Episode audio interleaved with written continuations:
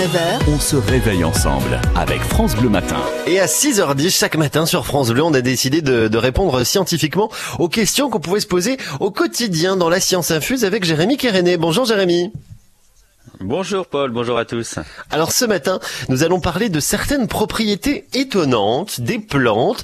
Est-ce qu'il existe des plantes immortelles? Voilà la question qu'on vous pose ce matin Jérémy. Et moi je vais vous répondre en vous parlant des plantes revivissantes. C'est Grégory Jacot qui me les a fait découvrir. Il est médiateur au jardin botanique de Besançon et il en est question hein, de telles plantes dans l'expo de la mort qui tue. C'est une expo qui devrait être ouverte actuellement à la Fabrica euh, sur le campus de la Boulois à Besançon, mais qui n'ouvrira ses portes qu'en septembre. Malgré tout, des articles hein, sont disponibles sur le site internet de l'Université de Franche-Comté pour euh, découvrir quelques extraits et notamment ces plantes. Et donc revenons-en à, nos plantes Jérémy. C'est quoi là cette euh, fameuse capacité si spéciale alors? Alors ces plantes revivissantes, en cas de sécheresse, ont la capacité de se plonger dans un état complètement desséché, presque morte, mais elles peuvent revenir à la vie quand la pluie tombe, parce que vous savez, hein, pour les plantes comme pour nous, c'est vraiment l'eau qui est indispensable à la vie. Donc ces plantes ne sont pas littéralement immortelles, mais elles peuvent en quelque sorte renaître après avoir été longtemps privées d'eau, d'où leur surnom qu'on leur donne parfois de plantes de la résurrection.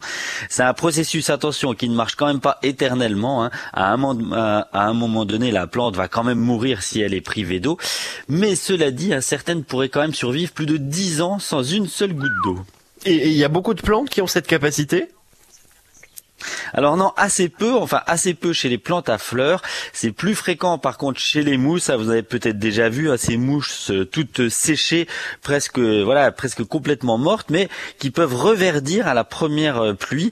Et puis il y a une plante aussi assez connue au cinéma qui a cette capacité. C'est la rose de Jéricho. Vous voyez peut-être ces boules de branchages morts euh, qui roulent dans les déserts des westerns.